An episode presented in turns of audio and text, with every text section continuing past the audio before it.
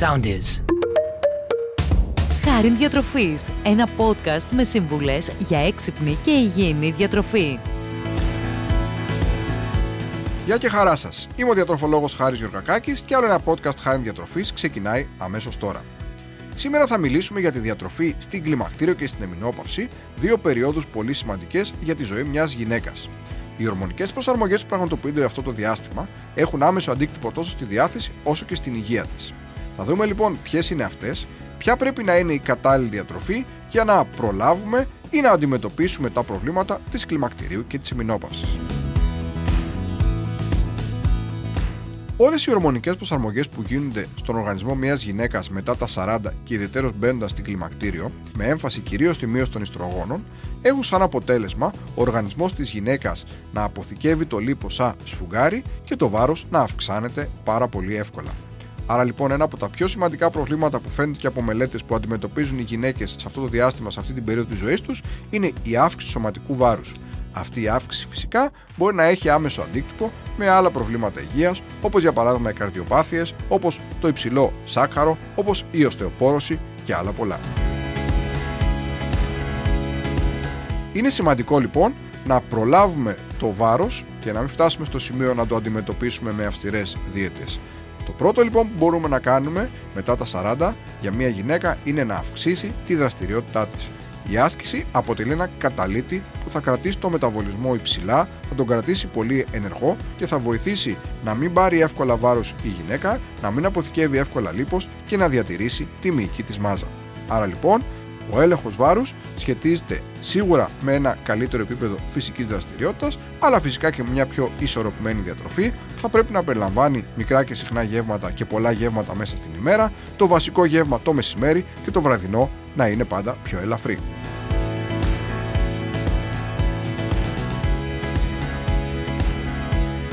Πέρα από το σωματικό βάρος, η μείωση των ιστρογόνων που πραγματοποιείται κατά την περίοδο αυτή μπορεί να έχει σαν αποτέλεσμα προβλήματα με την καλή υγεία της καρδιάς. Τα ιστρογόνα αποτελούν μια ασπίδα προστασίας για την καρδιά μιας γυναίκας και άρα όσο αυτά μειώνται με το πέρασμα των ετών, τόσο η γυναίκα γίνεται πιο ευάλωτη σε προβλήματα όπως τα καρδιαγιακά νοσήματα. Για τον λόγο αυτό, πέρα από τη φυσική δραστηριότητα που και εδώ είναι πάρα πολύ σημαντική, θα πρέπει η γυναίκα να κάνει κάποιες ποιοτικές αλλαγές στη διατροφή της. Καταρχήν θα πρέπει να βελτιώσει την ποιότητα των λιπαρών που προσλαμβάνει, να προσλαμβάνει περισσότερα καλά λιπαρά και λιγότερα κακά λιπαρά. Τα κακά λιπαρά βρίσκονται κυρίως στο κρέας, όπως είναι το χοιρινό, το αρνί, λιγότερο το μοσχάρι και επίσης περιέχονται στο βούτυρο και στις διάφορες κρέμες γάλακτος, στα παχιά τυριά και στα πλήρη γαλακτοκομικά.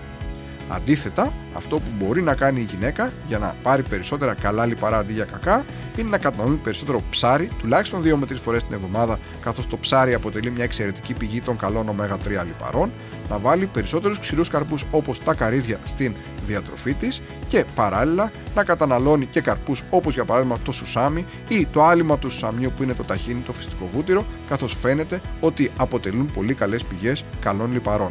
Επίσης, ως βασική λιπαρή ύλη στο μαγείρεμα θα πρέπει να χρησιμοποιείτε το ελαιόλαδο αντί για ζωικά βούτυρα, κρέμες γάλακτος και ούτω καθεξής. Επίσης, είναι σημαντικό η διατροφή μιας γυναίκας να περιλαμβάνει τουλάχιστον μία σαλάτα και 2 με 3 φρούτα την ημέρα ώστε να πάρει πολλές φυτικές ίνες, τουλάχιστον 2 φορές την εβδομάδα όσπρια και να επιλέγει προϊόντα ολικής αλέσεως όπως το ψωμί, το παξιμάδι, τα μακαρόνια ολικής αλέσεως αντί για λευκά για να προσλαμβάνει αρκετές ποσότητες φυτικών ινών που φαίνεται ότι είναι πάρα πολύ σημαντικές. Επίσης, ο τρόπος μαγειρέματος πολύ σημαντικός, να επιλέγουμε τρόπους που δεν απαιτούν πολύ λάδι όπως είναι το ψήσιμο ή το μαγείρεμα στον ατμό έτσι, ή στο γκριλ και να αποφεύγουμε το τηγάνισμα, τα τσιγαρίσματα ούτως ώστε να μην φορτώνουμε το γεύμα μας με πάρα πολλά λιπαρά και φυσικά όπως είπαμε και προηγουμένως πάντα ως βασική μαγειρική ύλη χρησιμοποιείται το ελαιόλαδο και όχι άλλα βούτυρα και ζωικά α, λιπαρά όπως οι κρέμες γάλακτος και ούτω καθεξής. Τέλος, ένα πολύ σημαντικό πρόβλημα που σχετίζεται με την κλιμακτήριο και την εμεινόπαυση είναι αυτό της υγείας των οστών με αρκετά ποσοστά εμφάνισης οστεοπόρωσης σε γυναίκες μετά την κλιμακτήριο. Το γεγονός αυτό πάλι έχει να κάνει με τις ορμονικές αλλαγές που γίνουν στο σώμα μιας γυναίκας, γι' αυτό θα πρέπει να προσέχει πάρα πολύ, να κάνει ένα τακτικό έλεγχο των οστών με την καθοδήγηση φυσικά του γιατρού, ενώ παράλληλα η άσκηση μπορεί να βοηθήσει και φυσικά η διατροφή. Έτσι, μια γυναίκα που μπαίνει στην κλιμακτήριο και στην εμεινόπαυση θα πρέπει να προλαμβάνει αρκετό ασβέστιο και εδώ υπάρχει ένας μύθος ότι το ασβέστιο μετά από κάποια ηλικία τα γαλακτοκομικά δεν χρειάζονται. Αυτό είναι μύθος. Θα πρέπει μια γυναίκα να προσλαμβάνει τουλάχιστον 3 με 4 μερίδες γαλακτοκομικών όπως είναι το γάλα, το τυρί και το γιαούρτι.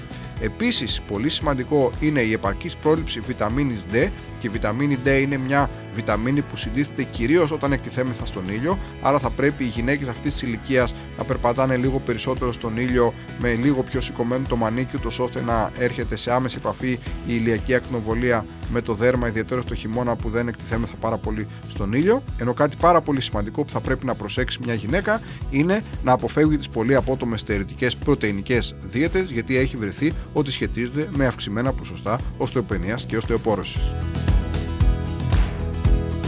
Άρα λοιπόν μετά τα 40 και πλησιάζοντας η κλιμακτήριος και η εμινόπαυση θα πρέπει να γίνουν κάποιες αλλαγές όσον αφορά τον τρόπο ζωής μιας γυναίκας οι οποίες να περιλαμβάνουν κυρίως καλή και τακτική φυσική δραστηριότητα. Φυσικά ένα τακτικό έλεγχο εργαστηριακό ιατρικό με εξετάσεις με βάση πάντα την καθοδήγηση του γιατρού και διατροφικές αλλαγές ούτως ώστε να προλάβουμε τα τρία βασικά προβλήματα που είναι η αύξηση σωματικού βάρους, τα καρδιαγγειακά και η οστεοπόρωση. Και όπως είπαμε και προηγουμένως, είναι σημαντικό να προλάβουμε κάτι από το να φτάσουμε στο σημείο να το αντιμετωπίζουμε όταν αυτό έχει κάνει την εμφάνισή του. Άλλο ένα podcast χάρη διατροφής φτάνει στο τέλος του. Μιλήσαμε για την περίοδο της κλιμακτηρίου και της εμινόπαυσης και για τις διατροφικές και γενικότερα αλλαγές του τρόπου ζωής που πρέπει να κάνει μια γυναίκα. Μέχρι το επόμενο, σας εύχομαι να είστε πάντα καλά και να προσέχετε την υγεία σας. Ακολουθήστε μας στο Soundees, στο Spotify, στο Apple Podcasts και στο Google Podcasts.